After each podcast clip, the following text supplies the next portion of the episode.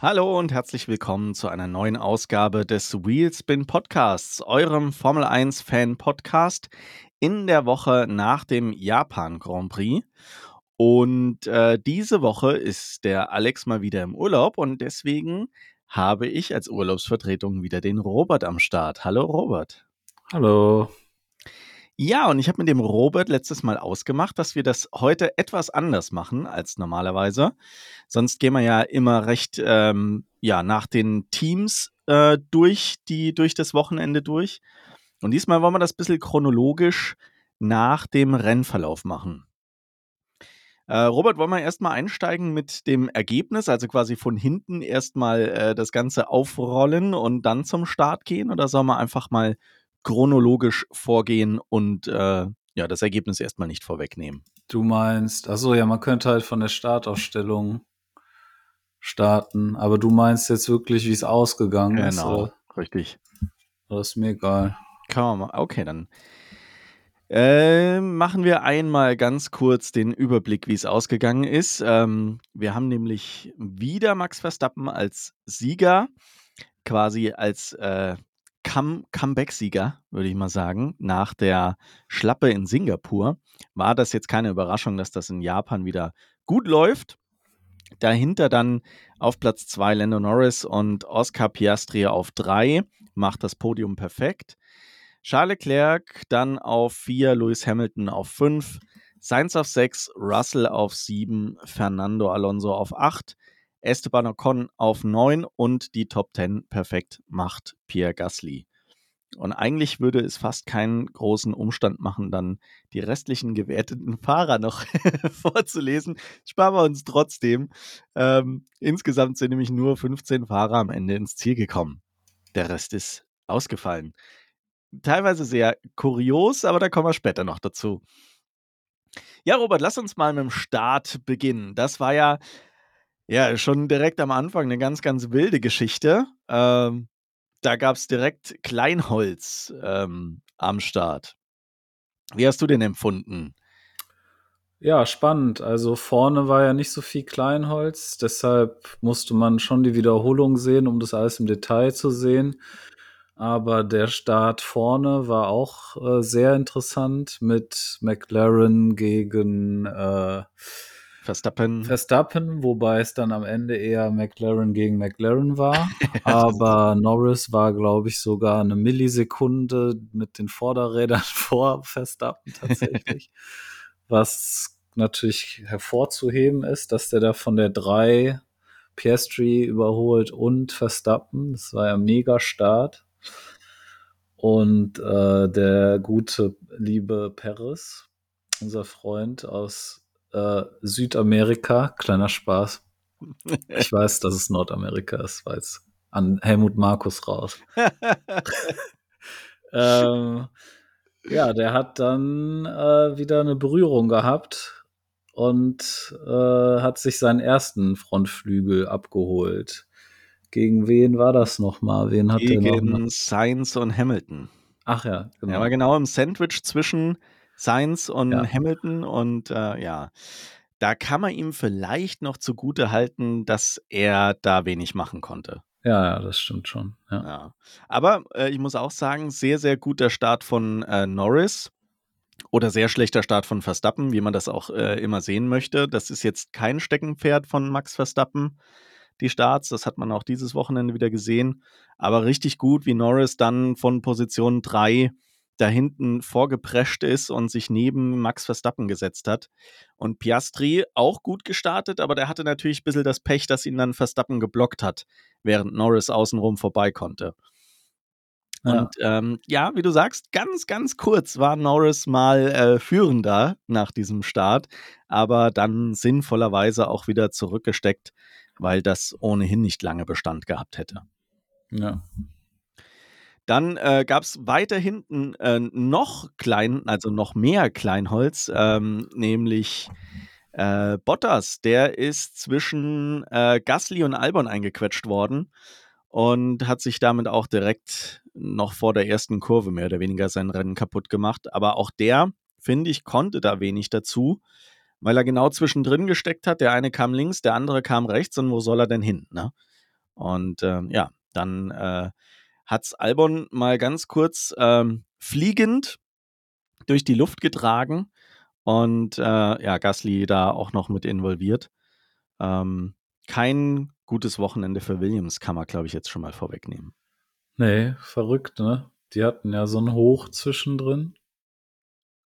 Und äh, ja, großes Pech dann am Ende auch dieses Rennen. Ja, absolut. Aber da kommen wir später noch dazu. Äh, was ich noch erwähnen wollte, weil es auch das einzig Posi Positive ist, was an dem Wochenende funktioniert hat, der Start von Hülkenberg.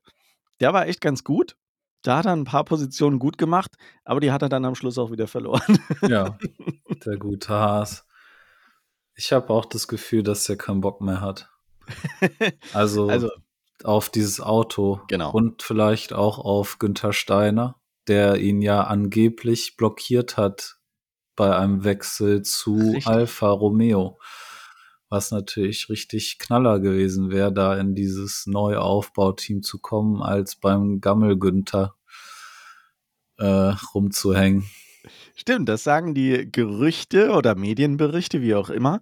Ähm, angeblich hätte Nico Hülkenberg da die Option gehabt, ins zukünftige Audi-Team zu wechseln. Und das hat Günther Steiner verhindert, indem er die Option, die einseitige Option auf Nico Hülkenberg gezogen hat. Und damit war das Thema erledigt. Ja, also kann ich mir dann sehr gut vorstellen, dass der auch einfach jetzt im Moment ein bisschen demotiviert Ja, ist. genau, wenig motiviert ist.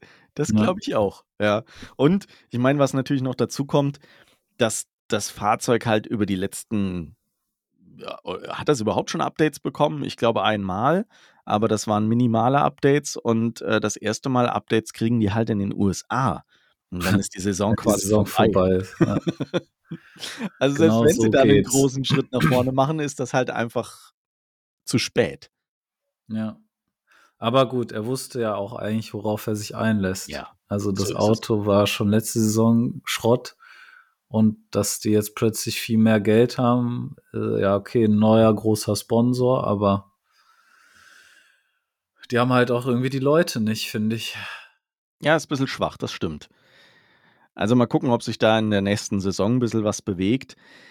Wenn die halt, die, die müssten halt vernünftig entwickeln und dann ein Fahrzeug haben, das wenigstens im, im hinteren Mittelfeld ein bisschen konkurrenzfähig ist und dann kriegen die vielleicht auch den ein oder anderen guten Ingenieur dann noch zusätzlich rein. Aber so hat da halt keiner Bock drauf, denke ich. Ja. Ich weiß halt auch nicht, ob die Leute so viel Bock auf Günther Steiner haben. Das ist aber nur reine Spekulation von mir. Das ist bestimmt ein ganz, ganz umgänglicher, lustiger Typ. Ja, glaube ich auch. Der ist total verzerrt von der Netflix-Serie, ganz bestimmt. Der ist Ja. in echt ganz anders. Frag mal Hardenacke. Ja, das ist aber wieder ein eigenes Thema. Da weiß ich auch nicht, auf welcher Seite ich Ja. sein soll. Das stimmt. Na gut, lass uns mal weitermachen, bevor wir in die Boulevardpresse abrutschen. Ja, Also diese, ähm, diese Kleinholz-Serie hat am Schluss dann einen Safety Car ausgelöst. Und unter Safety Car hat dann Perez versucht, äh, sich irgendwie noch ein bisschen zu retten, indem er einen Stop gemacht hat. Ähm, der war aber schlecht. Und noch schlechter hat es dann Bottas erwischt. Das war ja ein katastrophaler Stop. Da hat ja gar nichts gepasst. Da war die Nase nicht da. Da ähm, konnte man die, die Reifen nicht wechseln, weil der, der Jackman, also der, der Wagenhebermann vorne nicht da war.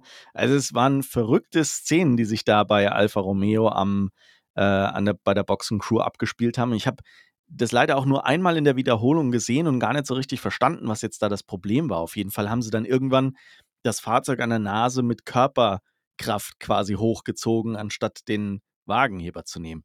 Ganz, ganz verrückter Stop und damit für Bottas im Prinzip sowieso schon alles vorbei. ja, in der, in der Phase ging sowieso sehr viel ab dann, ne? Also, Ja, dann ging es richtig los. aber der war der der Erste, der gekommen ist. Ich, glaub, habe mir aufgeschrieben. Alonso Runde 12, dass der seine Roten abgeliefert hat. Ja, das war noch, äh, das war noch unter Safety Car. Also vorm Restart sind die gekommen, Ah, ja. klar, weil sie natürlich kaputte Autos hatten. Ne? Achso, ah ja, ja, ja, klar. Aber dann lass uns mal zum Restart kommen. Ähm, Runde 4 war das dann. Äh, Verstappen hat das ziemlich gut kontrolliert da vorne, hat dann in der Schikane das äh, Tempo angezogen und damit Norris so ein Stück weit überrascht, beziehungsweise diesen Ziehharmonika-Effekt, den äh, so eine Schikane auslöst, dann genutzt, um sich zu, zu lösen. Das hat auch wirklich gut gemacht und damit hatte Norris überhaupt gar keine Chance, den Anschluss zu halten und ähm, hat er sich direkt auch einen, einen Puffer rausgefahren. Wer allerdings sehr, sehr gut reagiert hat, war Fernando Alonso. Der hing nämlich dann direkt hinter, ich glaube, es war ähm, Sainz. Und ähm, da sah es mal kurz so aus, als könnte Alonso da den Sainz angreifen, aber äh, ja, das war nur von kurzer Dauer. Ja, der ist, glaube ich, bis auf P6 oder so vorgekommen, ne? Im Startgeschehen mit Restart und so. Und dann war auch sein Rennen irgendwie vorbei.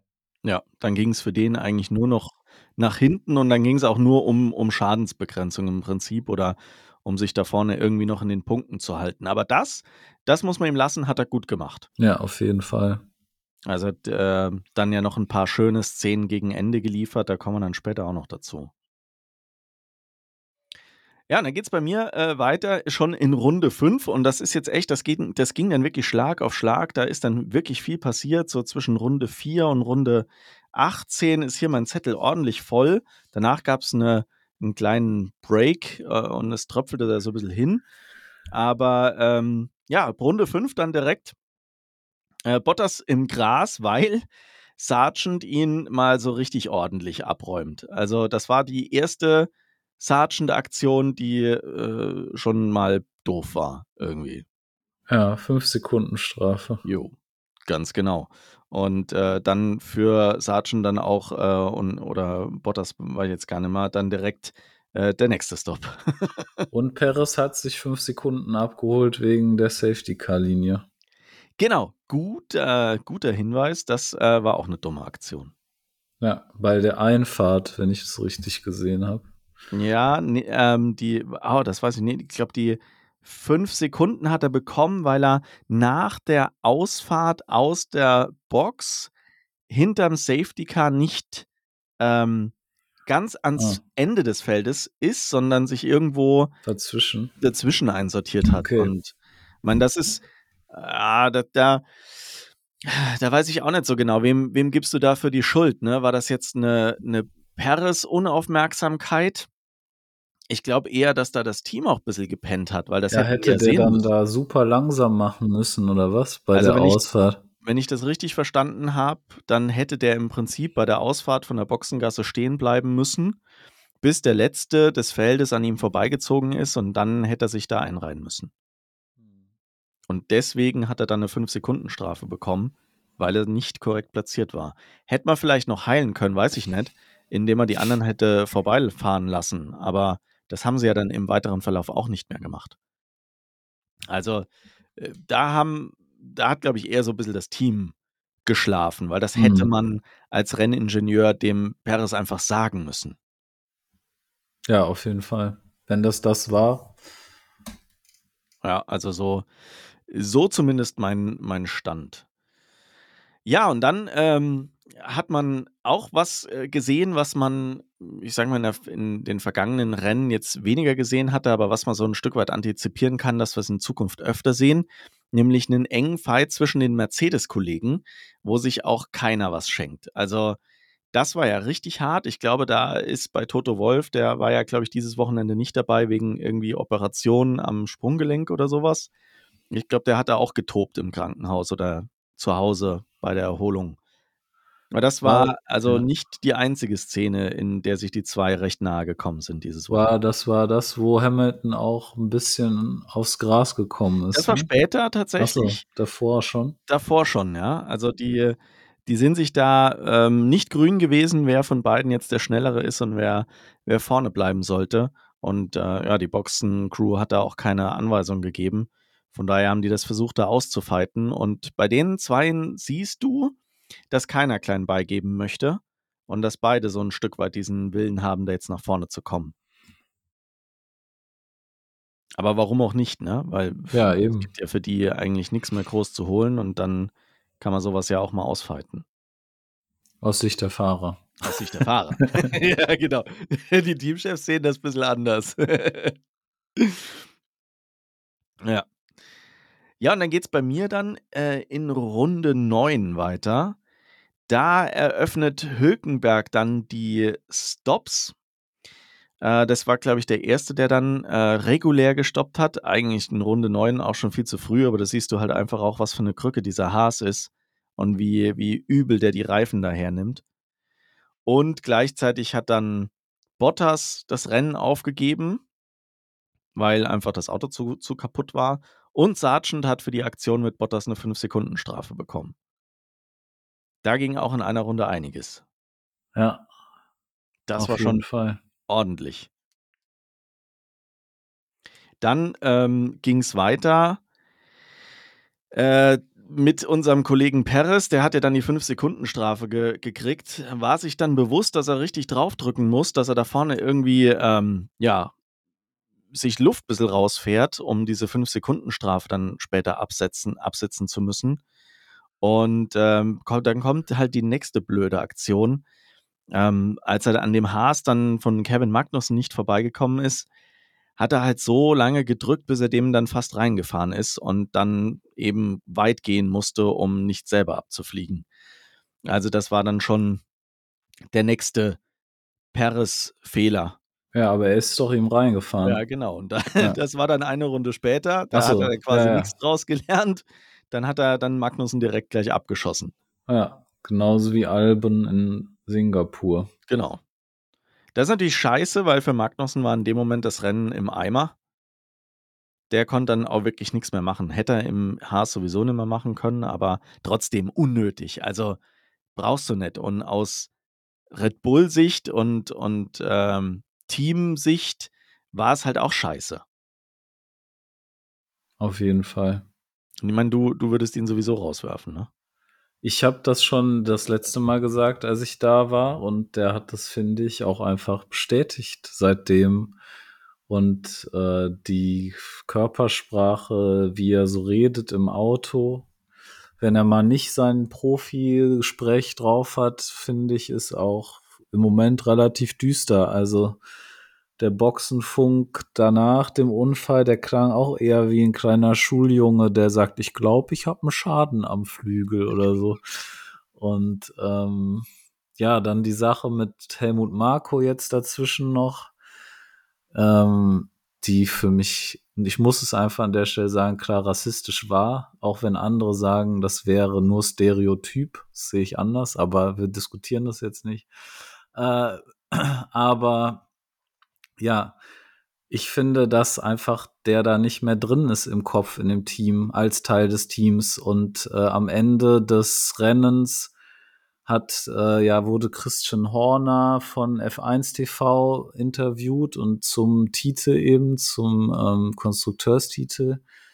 Und da hat er dann aber halt auch einen auf aber so komplett emotionslos äh, ja, aber das natürlich auch Peres Verdienst, Mitverdienst, dies, das. Also hat ihn dann nochmal ins. Boot geholt und äh, keine Ahnung. Ja, also muss man ganz ehrlich sagen, wenn man sich anschaut, wie viel Punkte Red Bull aktuell hat, dann sind es 623, glaube ich, und 400 Ja, Punkte 400 davon und kommen 200 oder so. Ja, Das, und der nächstbeste ist dann äh, Mercedes mit 300 ein paar zerquetschten. Das heißt, selbst wenn Perez keinen einzigen Punkt geholt hätte, hätte Verstappen die, die Punkte geholt, damit äh, Red Bull jetzt äh, trotz allem auf Platz 1 der Konstrukteursweltmeisterschaft steht. Und das Also muss man das sich schon mal auf der Zunge zergehen das lassen. ist schon heftig, ja. Und ich also muss auch sagen, der große Teil von Paris ist, also zumindest nach Miami, ist dann eben irgendwie fraglich, ne?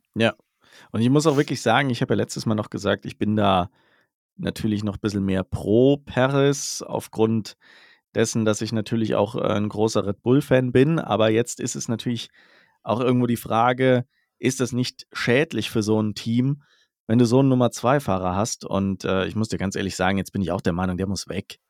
Ja. Ja, und vor allem bei mir hat sich jetzt, ich kann den zur Trauer von Alex wahrscheinlich gar nicht grillen hier, weil er mir einfach irgendwie nur noch leid tut. Ja, Also ich weiß gar nicht, was ich dazu sagen soll. Der ist total verunsichert, wirkt genau. verunsichert. Ist er ja auch, weil er ja weiß, wie es bei Red Bull läuft, wenn man nicht abliefert. Kriegt dann noch so Sprüche gedrückt. Und ich kann mir vorstellen, dass dieser Polite-Sprech nur vor den Kulissen ist und dass man dem auch hinter den Kulissen einfach sagt, Junge, du musst jetzt bis zu dem Rennen so viel abliefern, sonst bist du raus. Ich glaube, dass das auch der Grund ist, warum der mental so down ist. Also, ich glaube, im Hintergrund sind diese Gespräche mit ihm schon mehr als einmal geführt worden und der Druck ist unglaublich groß. Und deswegen weiß der ganz genau, was die Stunde geschlagen hat und probiert es ja dann auch mit der Brechstange, was Mhm. nicht funktioniert. Also, das ist, glaube ich, so eine Spirale, die sich da dreht. Ja, er kriegt den Druck, er versucht es dann mit Gewalt. Das funktioniert einfach nicht. Dadurch kriegt er noch mehr Druck, wodurch er natürlich noch mehr versucht, das Ganze irgendwie hinzukriegen. Und am Ende funktioniert halt dann gar nichts mehr. Ja. Man weiß natürlich auch nie, was sonst noch so menschlich los ist bei jemandem. Das kann ist auch immer ein Faktor irgendwie. Die lassen ja nichts privat raushängen, was so abgeht. Aber ich, der findet ja auch zumindest bei uns nicht statt und auch bei F1 TV habe ich auch noch kein Interview seit längerer Zeit mehr mit dem gesehen und irgendeine Interaktion mit Max habe ich jetzt auch seit längerem nicht gesehen, obwohl ja Red Bull eigentlich dafür bekannt ist, immer irgendwelche lustige Sachen zu machen mit ihren Fahrern, irgendwelche Fun-Sportarten oder ähnliches. Aber ich glaube, die haben halt auch einfach überhaupt nichts miteinander am Hut, Paris und Verstappen, und auch überhaupt keine Schnittmengen. Nee, ich glaube, da gab es nur wenige Marketingauftritte, wo man mal was zusammen gemacht hat. Ansonsten haben sie vor der Verpflichtung von Ricciardo bei Alpha Tauri halt auch oft auf Ricciardo zurückgegriffen, zusammen Ah. mit Max Verstappen. Und ich finde, das war halt auch schon ein eindeutiges Signal. hart, ja. Aber ja, wie du sagst, die machen ja normalerweise schon recht viel und dass sie diese Saison relativ wenig machen, zeigt halt auch, dass ich g- oder ich glaube, das zeigt, dass sie halt mit dieser Paarung auch nicht 100% glücklich sind. Aber man kann Paris bei McDonalds in Mexiko essen. Was? Also man kann ihn nicht essen, aber man kann ein Menü bestellen, wo er der das Werbegesicht für ist. Ach geil, das habe ich noch nicht mitgekriegt. Ja, Was kriegst du dann? gucken. Paris Burger. Mm, Ja, so ein Foto drauf gedruckt auf das oben auf. drauf. Nein, auf keinen Fall. ich weiß es nicht.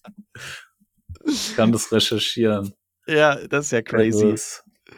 Also, äh, ja, wenn es ihm hilft, ist ja okay. Aber Vielleicht braucht er ja eine Karriere nach der Karriere und Es gibt auf jeden Fall ein was. Video, also ein Werbevideo von vor einer Woche. ui. Menü Checo heißt das, genau. Mit einer Elf, überall ist eine Elf auf allen Bechern und Tüten. Es ist ein Big Mac drin und ein Checo Paris auf einem äh, Go-Kart sitzend ist da auch zu sehen. Geil. Äh, ja, okay, jetzt haben wir Werbung gemacht. Ich meine natürlich das, äh, diese eine Burgerkette. Ja, genau, die, äh, deren Namen wir nicht nennen. Ja, aber ich weiß gar nicht, ob man das nicht darf, privat. Wir, sind, wir haben ja Keine keine Ahnung. Finanzierung hier. Das Ne? ist uns hier relativ egal. Ja.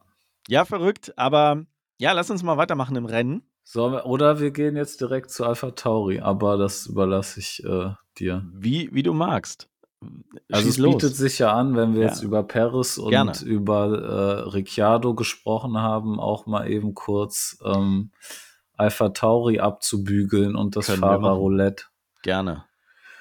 Was glaubst du denn, was da jetzt passiert? Naja, jetzt ist ja erstmal zu Noda und Ricardo gesetzt. Ich glaube, das hat auch viele überrascht, dass man jetzt Ricardo bestätigt hat. Weil Ja, ich glaube, äh, wir haben, glaube ich, alle drauf spekuliert, dass Ricardo jetzt bei Alpha Tauri nicht mehr bestätigt wird und man Lawson holt. ja. Das ist aber gibt, nicht der Fall gewesen. Es gibt aber auch schon Gerüchte, dass Lawson für 25 eine Zusage irgendwie hat, aber Genau, also ich irgendwie ist mein glaube, Facebook-Feed komplett in der F1 Boulevardpresse abgetaucht. Deshalb habe ich irgendwie das Gefühl, voll die Insiderwissen zu haben, aber es ist, glaube ich, sehr viel Quatsch dabei. Deshalb. aber mir geht's genauso. Also irgendwie ist in letzter Zeit da echt viel Boulevard unterwegs, Ich glaube weiß ich. auch nicht. Also diese Austria-Dings wird mir mal angezeigt. Ja, die scheinen gute, die scheinen gute Geld fließen zu lassen für die Reichweite. Ja, das stimmt. Da kriege ich auch immer so ein paar Infos her. Ja, Aber Also- ähm, da, das ein oder andere Mal lagen sie bisher auch äh, durchaus goldrichtig mit ihren Informationen. Das ne? stimmt. Also, von daher darf man es nicht ganz ignorieren. Ja, es wäre ja auch dumm, wenn die den nicht binden würden, Lawson. Ne? Also muss man ja, das wär einfach total sagen. bescheuert. Also sorry, aber der hat jetzt auch wieder dieses Wochenende gut abgeliefert. Das war völlig in Ordnung. Besser ging es gar nicht. Auf Platz, äh, was ist er, 11 ist er, glaube ich, angekommen, ne? Ja, Und Aber von daher, wieder vor Zunoda.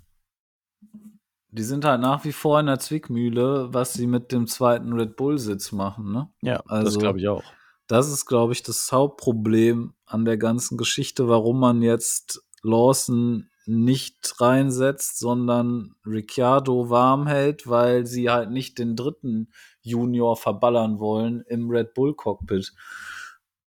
Ja, das glaube ich Also- auch. Also genau das, was du andeutest, glaube ich, ist das, was passieren wird. Man wird Ricciardo 2025 wieder ins Mutterteam holen. Dort wird er halt, keine Ahnung, eine Saison oder zwei fahren. Und dann muss man sich überlegen, was man macht, langfristig. Weil ich glaube, dass Ricciardo keine langfristige Option ist. Ja, vielleicht sogar gar nicht, wenn er nicht liefert. Der muss ja jetzt überhaupt erstmal liefern, ne? Aber Genau. er ist halt die einzige Option zu Paris, wenn man Paris nicht mehr will. Ganz Deshalb genau. würde ich den jetzt auch nicht ganz abschreiben, Paris, weil ich auch keine Optionen sehe für Red Bull für den zweiten Sitz. Außer Ricciardo, der aber auch ein Glücksspiel ist am Ende des Tages. Also ich glaube, da hat man sich auch mehr erhofft, also mehr erhofft zu diesem Zeitpunkt zu wissen, weil er halt einfach ein paar Rennen für Alpha Tauri hätte fahren können und dann hätte man ihn besser einschätzen können, was seine Leistung angeht. Hätte der jetzt wie Lawson permanent gegen Tsunoda performt, dann wäre das mit Sicherheit kein Ding gewesen. Dann hätte man wahrscheinlich jetzt bei Perez den Stecker gezogen und hätte gesagt, hier, Daniel, nimm dir, nimm dir das Cockpit und Lawson dann zu Alpha Tauri gezogen. Aber so ist es jetzt natürlich wieder schwierig. Jetzt hast du einen Lawson, der hat gut performt. Dem kannst du jetzt nicht gleich das Cockpit geben, weil du nicht weißt, was du mit dem Perez machen sollst. Also, wie, wie löst du es, ne? Also die ernten halt ihre Früchte, ne? Du musst, das musst du dir mal vorstellen. Die haben ein Team für Nachwuchs, ein ganzes Nachwuchsteam. Und aus der ganzen Zeit sind da zwei Talente rausgewachsen und der eine ist nicht mal aus der Schmiede Red Bull gekommen, Vettel. Ja, also BM- ein Talent haben Junior, sie da ne? rausgeholt und x Talente verbrannt. Ja, das sind ja alle Talente. Gasly ist ein Talent, Albon ist ein Talent. Ähm, die, der Albon liefert ja jetzt ab und Gasly ist jetzt auch kein schlechter Fahrer bei Alpine und ich in meinen Augen sind die auch alle nicht schlechter als Perez jetzt. Nur dass sie halt dadurch, dass sie rausgeschmissen wurden, verbrannt wurden von Red Bull und äh, jetzt stehst du halt da. Du hast deine deine Jugend verbrannt, die sind jetzt irgendwo bei anderen Teams, weil du die rausgeschmissen hast und weißt jetzt nicht, was du mit deinem zweiten Sitz machst. Und denkst dir dann wahrscheinlich noch selbstgefällig, aber wir haben ja Verstappen.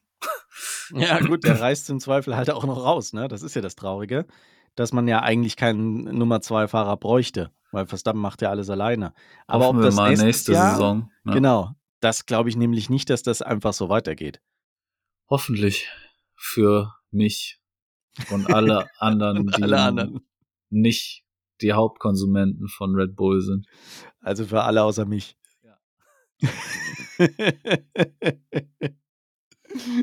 ja, ich wünsche es mir ja auch spannender. Aber also spannend, solange er am Schluss Red Bull gewinnt. Ja, gut. okay. Ähm, hast du sonst noch was zu Alpha Tauri? Nee, Okay, dann äh, lass uns mal das weitergehen. kommt ja Es- gleich wahrscheinlich nochmal. Also Genau. wir werden ja noch über Tsunoda und Lawson wahrscheinlich sprechen. Wahrscheinlich schon, ja, muss ich jetzt äh, mal gucken. Aber ja, Kommt bestimmt. jetzt sogar ungefähr, nämlich Tsunoda hat Lawson undercutted in dem Boxenstops, ein ganz guter Übergang. Stimmt. Und war dann vor Lawson, um dann am Ende wieder hinter Lawson zu sein. ja, genau. Spoiler. Spoiler. Ja, hat, ist nicht ganz aufgegangen, die, die, äh, der Ja, Undercut. zwei Undercuts, ne? Also Lawson, die haben die Strategie wieder getauscht. Also erst durfte er den Undercut und dann hat Lawson den auch bekommen und dann hat er halt gut genug gefahren, um das wieder zurückzudrehen. Ja. Ganz genau, ja. Und, ähm, die, und das, obwohl die Strategie, früh zu stoppen, eigentlich über die komplette Renndistanz bei allen ganz gut funktioniert hat. Ja, außer Alonso war halt zu früh, ne? Ja, genau. Das war einfach viel zu früh. Ähnlich wie, wie Hülkenberg. Also bei dem, mal abgesehen davon, dass die Reifen sowieso oder das Auto die mit den Reifen sowieso macht, was es will, war das auch ein viel, viel zu früher Stopp. Aber die sind halt gezwungen, das so zu machen, ne? Ja, um den Dreh rum kam ja auch dann der Alonsosche Funkspruch, dass man ihm den Löwen vorgeworfen Ja. hätte. Ganz genau. Richtig. Also, das war auch ein schöner Spruch und äh, so ganz Unrecht hatte er damit ja nicht. Weil mit der Strategie, die man da gewählt hat, hat man es ihm maximal schwer gemacht. Ja, aber wer hat entschieden, den auf Rot zu setzen halt, ne? Weiß man auch nicht, wie das dann abgelaufen ist. Keine Ahnung, normalerweise spricht er ja. Er wird ja nichts dagegen gehabt haben, wenn er Ja. da tausend Sachen gegen gehabt hätte. Aber er hat ja gegen Ende auch noch ein paar schöne Überholmanöver gezeigt. Also ist halt die Frage, wäre überhaupt mehr möglich gewesen mit einer anderen Strategie. Eben. Ich, am Ende war er ja auch dann ruhig. Also von daher. Ja, genau. Ja, dann äh, gab es noch eine Situation zwischen den Mercedes-Fahrern, die, die du vorhin schon angesprochen hattest, Runde 16. Hamilton macht einen Fehler, kommt aufs Gras, dadurch kommt Russell ran und äh, Hamilton drückt Russell im Prinzip recht rabiat raus.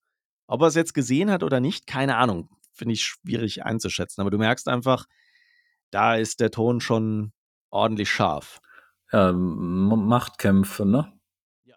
Also ganz klar. Auch wenn die das am Ende dann runterspielen, aber im Rennen ist es Grenzen testen, wie bei mir in der Klasse, wenn ein neuer Lehrer kommt.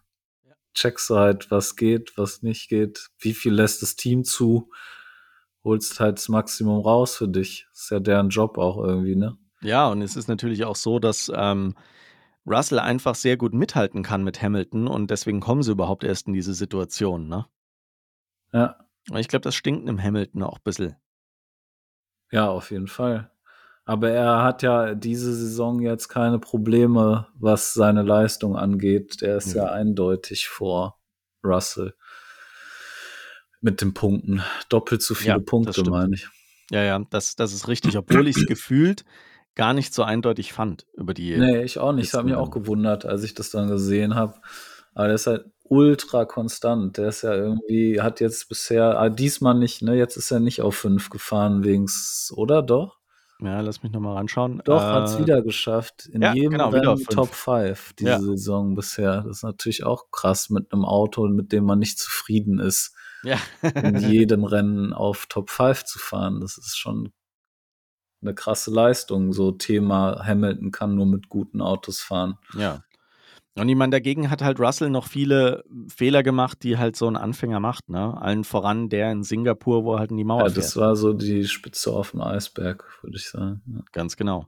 Und das, sowas passiert halt einem Hamilton nicht, auch wenn der, wie jetzt die Situation hier gezeigt hat, jetzt auch öfter mal Fehler macht ne? und nicht mehr diese Perfektion abliefert, die er in seinen besten Jahren gebracht hat.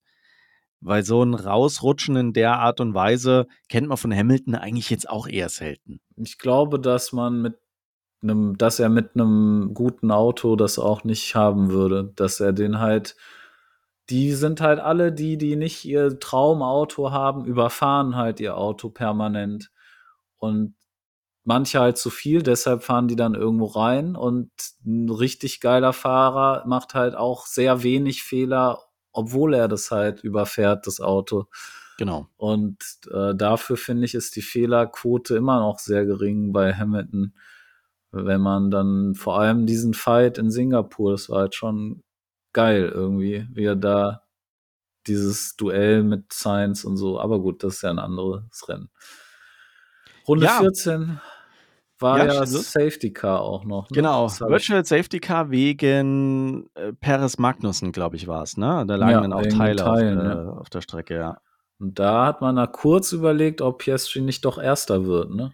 Genau, Also also, das äh, war, war wirklich, also da hat er mächtig viel Glück gehabt. Ja. Ähm, Als einziger war der in der Gasse, während das Car, äh, Safety Car kam. also ich muss ganz ehrlich zugeben, dass ich an dem Punkt gedacht habe, okay, jetzt liegt der safe vor, vor Norris. Das holt der Norris auch nimmer zurück.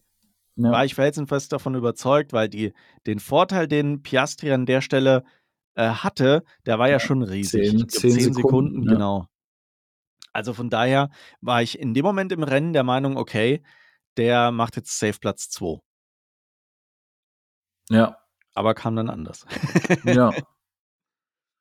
Warum überhaupt? War d irgendwie waren die Reifen dann älter, ne, am Ja, Ende? also, ich habe, ähm, Meine ich. im Nachgang 'n Interview mit ihm gehört, wo er gesagt hat, na ja, er ist mit seiner Leistung einfach nicht ganz so zufrieden, weil er nicht verstehen kann, dass Norris so viel schneller gehen konnte als er. Ja, Also, er ist ja hat dann auch scheinbar ehrlich, finde ich doch auch super, wenn das mal jemand sagt einfach und nicht sagt, die Reifen Ja. oder die Strategie. Genau so ist es. Also, ich meine, am Ende des Tages war's mit Sicherheit auch Reifenmanagement, das, ähm, den den Unterschied da gemacht hat, aber ich meine, das macht halt der Fahrer hinterm Lenkrad. Ja, und von daher ist es nur berechtigt und völlig in Ordnung und sehr ehrlich, dass 'n Piastri sich hinstellt und sagt: „Na ja, so ganz 100 % ist er mit seiner Leistung in dem Rennen nicht zufrieden gewesen.“ Das macht Ja. ihn sehr sympathisch. Und ich finde verdient 'n Podiumsplatz, weil der hat echt auch diesmal wieder 'n blitzsauberes Rennen abgeliefert, ohne Fehler, absolut top. Ja, voll. Ich bin richtig begeistert. Ich bin schon so leichte Fanallüren bauen sich auf. Natürlich weit weg vom echten Fan, aber Ja, man schaut ihm gerne zu. Sympathien, sage ich mal, habe ich auf Finde ich jeden auch. Fall für den guten Also, ich Herrn. muss auch sagen, ich freue mich auch, wenn er gute Ergebnisse einfährt, weil ich's ihm gönne. Ja. Und außerdem ist seine Mama cool. Auf i im Internet, ne, ist Im Internet, cool. ja, Ja, genau. habe ich auch gehört. Aber ich bin nicht mehr bei X irgendwie oder Ey, bei er auch Twitter. er Allein auch noch der Name ist so verwirrend. Es ist mir auch zu kompliziert geworden mittlerweile. Ich habe an der Stelle dann stehen, dass es einfach also, man hat ja kurz mal dran gedacht, dass der Piastri an Verstappen rankommen würde. Und dann habe ich wurde ja irgendwie Verstappen wurde dann viel gezeigt in der Phase und ich fand es so krass, dem zuzuschauen, wieder wie dieses Auto bei dem auf Schienen lag, wie der auf Schienen gefahren ist. Also, das ist ja so der Hamilton und Russell, die da bricht immer das Heck aus, die sind die ganze Zeit am Korrigieren, die sind so am Arbeiten und dieser und Verstappen und sein Auto, die sind einfach so eine Einheit. Das ist so wie als ob das 'n Körperteil von dem wäre, dieses Auto. Es ist so abgefahren, was der aus diesem Auto rausholen kann und der ist ja nicht mal am Limit. Der könnte das Auto ja auch so fahren wie die. Also, der könnte da ja auch alles noch rausquetschen. Ja, aber dann wäre halt, äh, eine Runde vor allen. Ja, ja, eben, ja. Und so ist halt 15 Sekunden vor allen. Ja, genau. Und eigentlich machen die ja selten 15 Sekunden. Das war für mich auch einfach irgendwie so 'n Kraftspiel von denen, Ja. dass sie noch mal die Eier rausholen, die Ich glaube auch. zeigen. Also, das war halt einfach gemanagt da vorne. Die hätten schneller fahren können, die hätten langsamer fahren können. Das das haben die die haben halt einfach da vorne wieder alles kontrolliert. Und wie du sagst, das ist total krass, in welchem Flow Verstappen dieses Auto auch fährt. Also, hast Ja, wirklich so den Eindruck, das ist so eine Bewegung, ähm, die mit der er dieses Auto da über den Kurs steuert. Kein Zucken zwischendrin, gar nix, ne? Völlig verrückt. Unglaublich. Passt also, habe ich noch nie gesehen tatsächlich. So krass. Das war so bei zum Beispiel, äh, den der einen legendären Pole-Runde von Hamilton in Singapur, da hatte ich auch so dieses Feeling. Aber, äh, ja, das sind halt auch diese langen Autos, ne, wenn die so gut abgestimmt sind. Bei den kleinen Autos in der Vettel-Ära, sage ich mal, da hast du halt immer irgendwie so 'n ausbrechendes Heck gehabt, wenn die gefightet haben oder so, aber ja, mit dem langen Radstand. Ja, da ist das alles 'n Ticken stabiler, wirkt zumindest so, ne? Ja. Ja, dann habe ich bei mir auf'm Zettel Runde 17. Da sind dann Verstappen und Hamilton, äh, zum Stop gekommen und dann war's zum allerersten Mal in diesem Rennen, dass Norris Führender war. Zumindest Ja. für 'n ganz kurzen Moment, weil der kam dann nämlich auch in Runde 18 zum Stop und, äh, da dachte ich dann: „Okay, jetzt hat sich diese diese dieser Stop für Piastri ausgezahlt.“ Ich war immer noch der Meinung, der hat da ganz safe den 2. Platz, weil Norris kam da deutlich hinter Piastri dann wieder ins Feld. Ja, das waren ja dann auch schon tatsächlich, was für eine Runde hast du gesagt? 18 war das.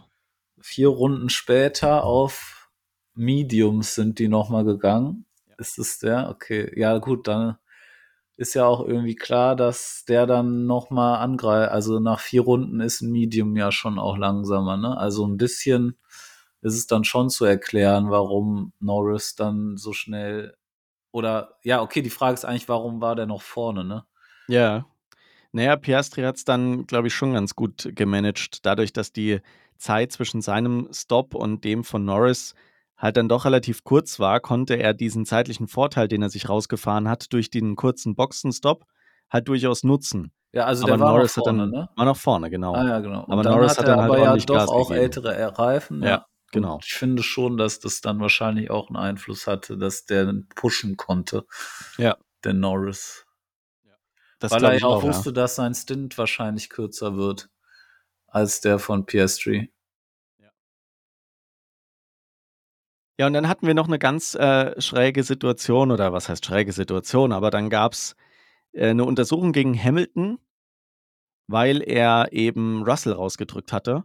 Da war ich jetzt auch verwundert, dass die äh, Stewards sich das angeschaut haben, aber mit dem zu erwartenden Ergebnis, dass es keine Strafe gibt. Ja. Und äh, was ich in dem Moment dann auch äh, mich gefragt habe, Russell ist dann nicht zur Box gekommen. Und ich glaube, da hatte man dann die Entscheidung getroffen, dass man Russell auf einen Einstopper setzt. Und ich habe wirklich gedacht, das ist das, das ist das Todesurteil für Russell, weil der am Ende dann völlig nach hinten gereicht wird, weil sich eigentlich durchweg die ganze Zeit gezeigt hat, dass die Undercuts die bessere Strategie sind. Aber ganz so schlimm ist es dann am Ende dann doch nicht geworden. Ne? Ja, ich glaube auch, dass es tatsächlich seine Entscheidung mit war, das so zu machen. Da haben sich auch die Kommentatoren waren es oder wieder irgendeine Quelle, die ich gelesen habe, Leute aufgeregt, dass er das ja öfter macht, irgendwie zu meinen, dass er so, so voll die Rennintelligenz hätte und dann andere Sachen macht und dann.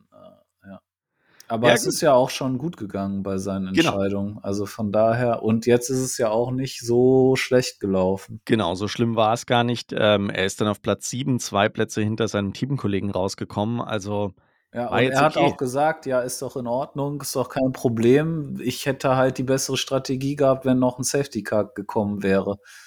Dann hätte er ja den Gratis-Stop gehabt und wäre dann nochmal äh, 15 Sekunden weiter vorne gewesen und dann hätte er auf jeden Fall eine Podiumschance gehabt. Also von daher kann man das auch schon vertreten einfach, wenn man alles Also- drauf setzt, aufs Podium zu kommen. Das hätte ja auch durchaus gut gehen können. Ich finde, da kann man äh, ihm keinen Vorwurf machen. Und ich finde es auch gut, dass Mercedes dann die Strategie so gesplittet hat, weil dann hatte man auf jeden Fall einen irgendwo weiter vorne. Ne? Ja, denen war das auf jeden Fall lieb, Ja. erstmal die auseinander. auseinanderzuziehen, aber am Genau. Ende kam ja dann nochmal.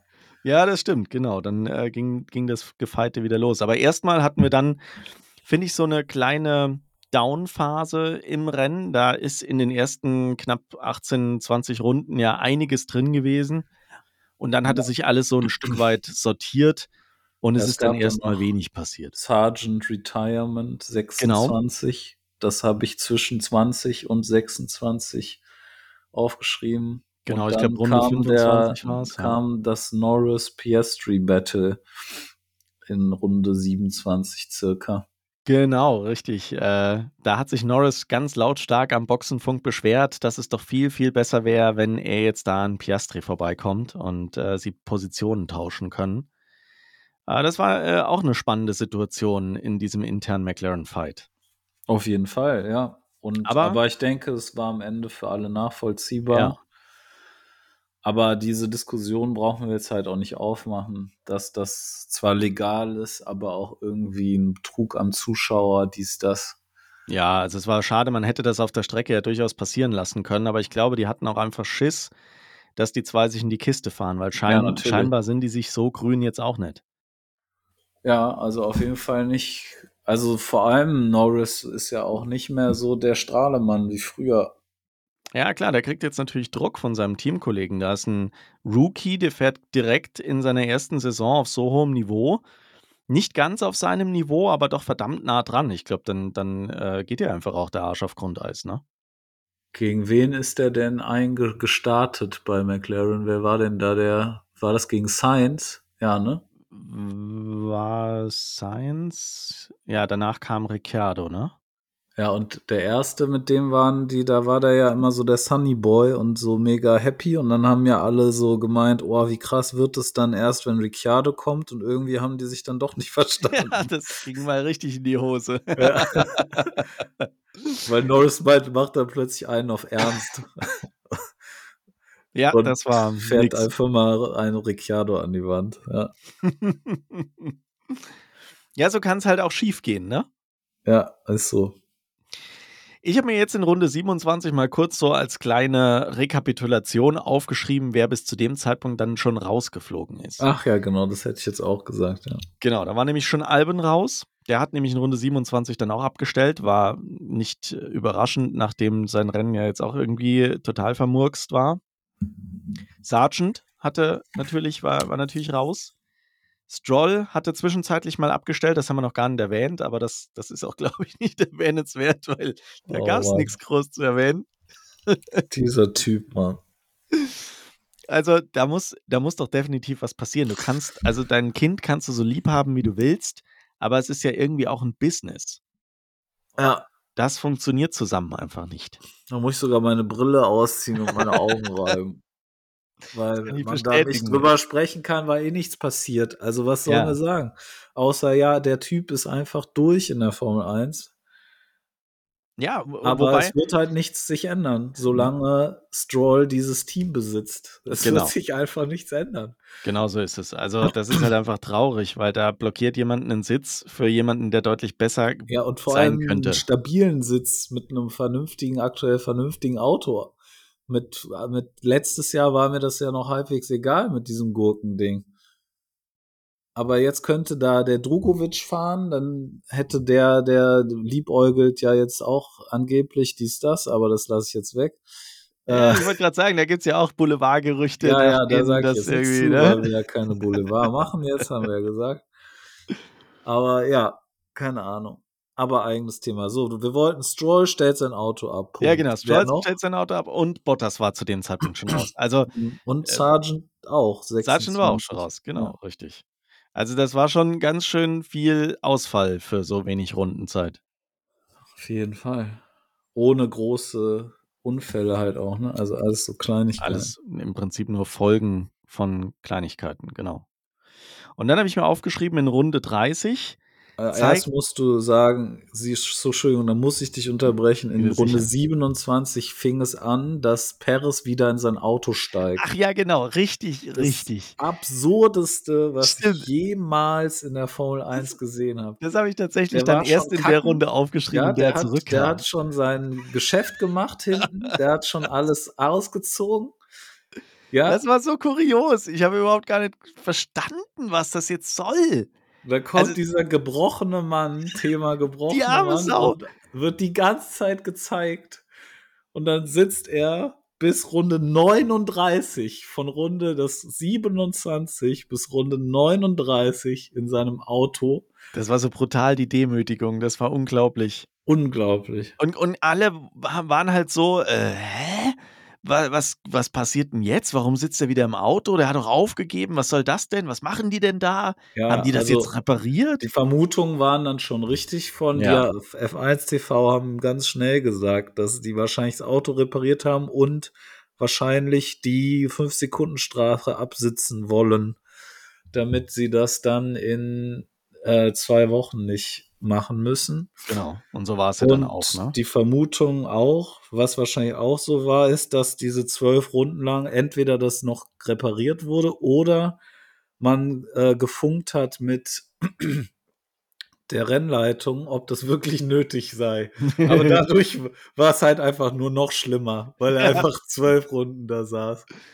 Genau, also das habe ich auch gehört, dass im, die lange Dauer, die er im Auto saß, damit zusammenhing, dass man mit der Rennleitung diskutiert hatte, ob man jetzt diese Strafe mitnimmt ins Folgerennen ja, ja, genau. oder ob man die jetzt ähm, quasi erlassen kriegt, weil man das Auto retired hat. Und das Ergebnis war wohl, nee, ihr kriegt die nicht erlassen, ihr kriegt dann eine Startplatzstrafe fürs nächste Rennen. Und dann hat sich Red Bull gesagt, naja gut, dann fahren wir halt nochmal raus, machen einen Stop, sitzen die Strafe ab, fahren dann nochmal raus und dann stellen wir das Auto halt wieder ab. wie kurios. Das, das ist so wie die Szene bei Game of Thrones mit der Glocke. Shame, Schande, Schande, wo die nackt durch die, äh, durch die Häuser ziehen muss. Und Alter, ich. Ja, der arme Kerl, hey. Also, wenn dich das nicht vorher alles schon gebrochen hat, dann spätestens diese Szene macht dich einfach fix und fertig. Ja. Das ist so eine Schande. Du hast nur noch, du willst nur noch nach Hause. Du, du bist im Prinzip im Kopf schon im, im Learjet auf dem Weg nach Hause. Und dann sagt, ich meine, stell dir mal vor, diese Diskussion der kommt da in die Box, steigt aus, legt einen Helm ab, macht das Zeug fertig, zieht seinen Overall aus und dann kommt halt irgendwer zu ihm und sagt zu ihm, ey, pass mal auf, zieh mal dein Zeug wieder an, du musst wieder ins Auto steigen. Da, da stehst du als Fahrer doch auch da, schützt den Kopf und sagst, bist du. Ja, vor allem, wenn du maßgeblich daran beteiligt warst, das ja. verkackt zu haben. Also, ja. So ist es, ja. Also, verrückt eine kuriose Situation, ähm, eine Szene, die man mit Sicherheit nicht mehr so häufig sieht oder nicht so häufig sieht. Und äh, eine ganz, ganz böse Blamage für, ja. für Sergio Perez. Und Runde 27 dann Alben auch noch Retirement, um die genau. Liste weiterzuführen. So ist es. Dann insgesamt eins, zwei, drei, vier, fünf Autos auch schon raus. Ja, das war's dann. Genau. Okay. Und ja. dann hattest du 30. Genau, gesagt. Runde 30 hat dann Alonso ein paar schöne Überholmanöver gezeigt. Der hatte nämlich dann frische Reifen und hat dann mal gegen Joe und Tsunoda gezeigt, wie so ganz coole Überholmanöver auch aussehen können. Das war auch die, die, der einzige Glanzpunkt, den er im Rennen hatte. Aber das hat nochmal Spaß gemacht. Und dazwischen hat man immer wieder Paris gesehen. Genau. Übrigens, meiner Meinung nach 15 mal so viel wie Yuki Tsunoda, der ja Heimrennen hatte. Also. Das stimmt, aber der ähm, hat ja auch nicht besonders viel zeigen können. Also von daher nee. aber war, ja. es ja vielleicht auch berechtigt. Hat man sehr wenig gesehen. Hat er sich vielleicht sogar gefreut. Ja. Aber ich habe sogar aufgeschrieben, in Runde 31 hat Tsunoda gestoppt. Ah, okay, das, das musst du also gesehen haben. Ja. ja. genau. Also das habe ich gesehen. Auf, aber ich habe mir dann auch aufgeschrieben, in, in Klammern wichtig, Fragezeichen. also mir war das schon ja, klar, eigentlich völlig nicht, unnötig, ja. diese Information. ja, und dann ähm, habe ich mir nur aufgeschrieben, Runde 35 ist dann Leclerc zum, zum Stop gekommen und dann 36 auch nochmal Hamilton und Piastri. Und äh, das war dann im Prinzip der äh, Stop vor äh, dem, dem, ähm, dem Wechsel quasi, ähm, dass Piastri dann äh, hinter Norris geblieben ist. Der ist nämlich dann direkt in Runde 37 gekommen und damit hatte Piastri da gar keine große Chance für einen Undercut und äh, sich da an, an Norris nochmal vorbeizudrücken. Und ich glaube, das hat man da an der Stelle wirklich sehr sauber gelöst, um jeglichen Problemen auf der Strecke da aus dem Weg zu gehen. Ne?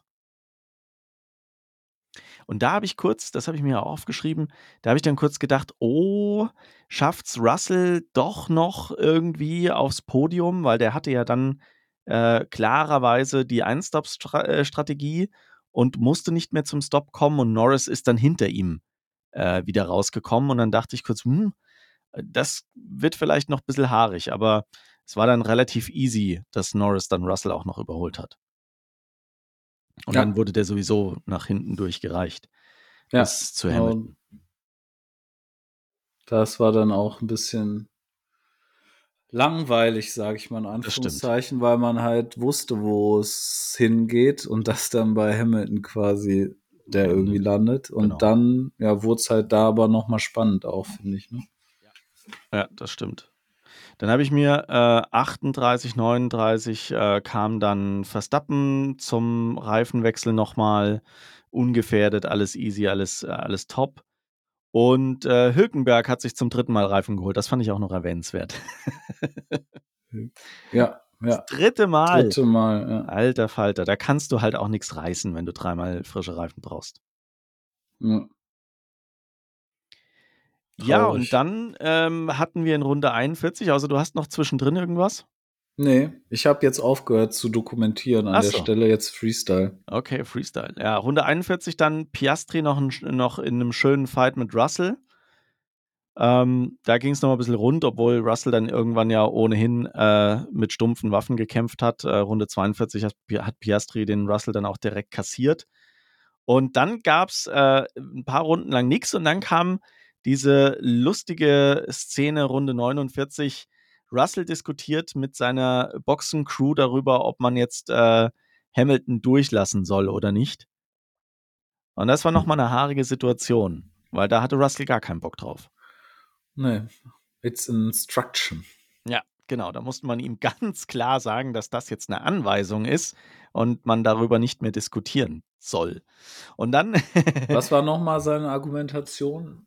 Ja, seine Argumentation war, dass man jetzt hier zusammenkämpfen muss, um vorne zu bleiben Ach und ja, sich nicht Hamilton gegenseitig sollte bekämpft. quasi ihm Genau, bis, das war dann zur, bis zur letzten Runde äh, DRS DRS, geben und ja, dann und das tauschen. mal so richtig, richtig in die Hose, ne? Also Ja, das haben sie ja Hamilton- dann nicht gemacht. Also Nee. die haben ja dann Hamilton zog dann vorbei und war dann so weit weg von Russell, dass der überhaupt gar keinen DRS mehr hatte, zuerst. Ja, Ach so, und genau. Dann, und, und aber äh, Russell wollte, dass genau. er Hamilton immer wieder DRS gibt, damit Hamilton ihn beschützt vor Ding, äh, vor Sainz. Ja. So wie halt Sainz das, ja. ja. Genau, und das Team wollte das aber umgekehrt. Und dann Ja. äh, hat man Hamilton ja auch die Anweisung gegeben, dass er äh, Russell DRS geben soll, aber da war es eigentlich schon zu spät. Da hatte Sainz dann schon äh, Lunte ja, gerochen hat er auch sich voll vorgekämpft. verzögern müssen. Genau. Und so, das war dann eh Quatsch Richtig. irgendwie, diese, dieser Move dann noch. Geil war dann nur der Kommentar von Sainz, der dann ganz Ja. spöttisch meinte: Hey, guck mal, die versuchen mich mit meinen eigenen Tricks zu schlagen. Ja, ja, genau. Das War war auch cool. geil. ja, aber das war dann halt auch nicht von langer Dauer. Äh, in Runde 50 ging dann Sainz auch tatsächlich an Russell vorbei. Und damit war dann äh, im Prinzip das Thema auch durch. Ne? Dann kam Ja. nicht mehr viel. Ende vom Lied ist, Red Bull ist Konstrukteursweltmeister 2023. Das war natürlich schön. Das ist Da schon hast mal du erstmal die Dose geöffnet. dann, Knack. da habe ich natürlich erstmal gefeiert. Erstmal mit Red Bull im Haus rumgespritzt. Mich gefreut wie ein Schnitzel. Ja, schön war's. War aber ein bisschen unspektakulär, finde ich. Ja. Das lief so, es lief Wie so, so Silvester alleine. So, ja, genau. so ungefähr war Oh, das. 12 ja. Uhr ist um, verdammt. Ach, nicht scheiße, ja. genau. Ja, auch wie, wie man das äh, an der Strecke gefeiert hat, war jetzt auch nicht wirklich so super enthusiastisch. Also es war wirklich so Nee. wie, ja, haben wir ja gewusst, ne? Von daher nehmen wir Naja, das jetzt mal mit und schauen mal, was jetzt als nächstes kommt. Ja, ja, So, total emotionslos hatte ich den Eindruck. ja. Irgendwie verrückt, ja. Ja, ähm, dann habe ich mir eigentlich nur noch so ein bisschen ein Fazit dieses Rennens aufgeschrieben. Ja, ähm, was habe ich da? Ein starkes äh, Rennen von McLaren, von beiden. Erstes Podium für Piastri im ersten Jahr, total verdient, gönne ich ihm richtig. Verstappen ist wieder zurück. War nur eine kurze, ein kurzer Knick in Singapur. Ähm, und ich weiß nicht, wo die halbe Sekunde Rückstand hingekommen ist, die laut Toto Wolf durch die Regeländerung bei Red Bull eintreten müssten. Also war da ist da. äh, alles wieder wie vor Singapur. Ähm, Ferrari war stärker als Mercedes, das fand ich auch interessant. Das hätte ich nicht erwartet in äh, Japan.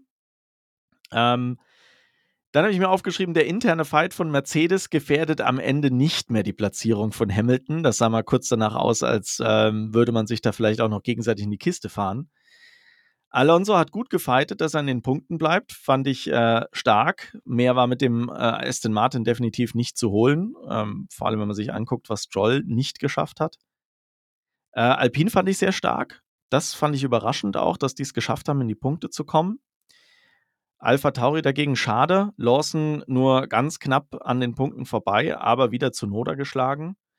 Äh, Joe ist als einziger Alpha ins Ziel gekommen. Das äh, war äh, auch ein bisschen traurig. Und äh, ja, Haas hat zwar die Laterne, aber die haben es immerhin ins Ziel geschafft. Das finde ich, ist ja, muss man ja auch mal positiv erwähnen. Ne? Herzlichen Glückwunsch. Herzlichen Glückwunsch. Ja, und ansonsten äh, Williams mit Totalausfall, Perez muss definitiv bei Red Bull weg. Stroll macht für mich bei Aston Martin keinen Sinn und äh, über Bottas kann ich gar nichts sagen, weil den habe ich äh, im Prinzip in diesem Rennen gar nicht erlebt. Ja, ist so. Ja, aber an, Soch, äh, äh an sich war es doch eigentlich ein sehr unterhaltsames Rennen. Ich fand es auch super. Es hat echt Spaß gemacht. Ja. Vor allem durch die gute, durch die, durch die fetzige Startphase, sage ich mal, war die ersten Runden gleich so richtig was los. Das hat dem Rennen gut getan. Ja, auf jeden Fall. Wie war sonst dein Fazit? Ja, ich hatte Spaß. Also die äh, Undercuts haben Spaß gemacht. Die Leistung von Verstappen hat mich beeindruckt. Die Teamduelle waren toll. McLaren und Mercedes, gleich zwei Teamduelle, die man sich gerne angeschaut hat. Ich äh, würde das Rennen wieder kaufen. Ja, da, da stimme ich dir ganz zu.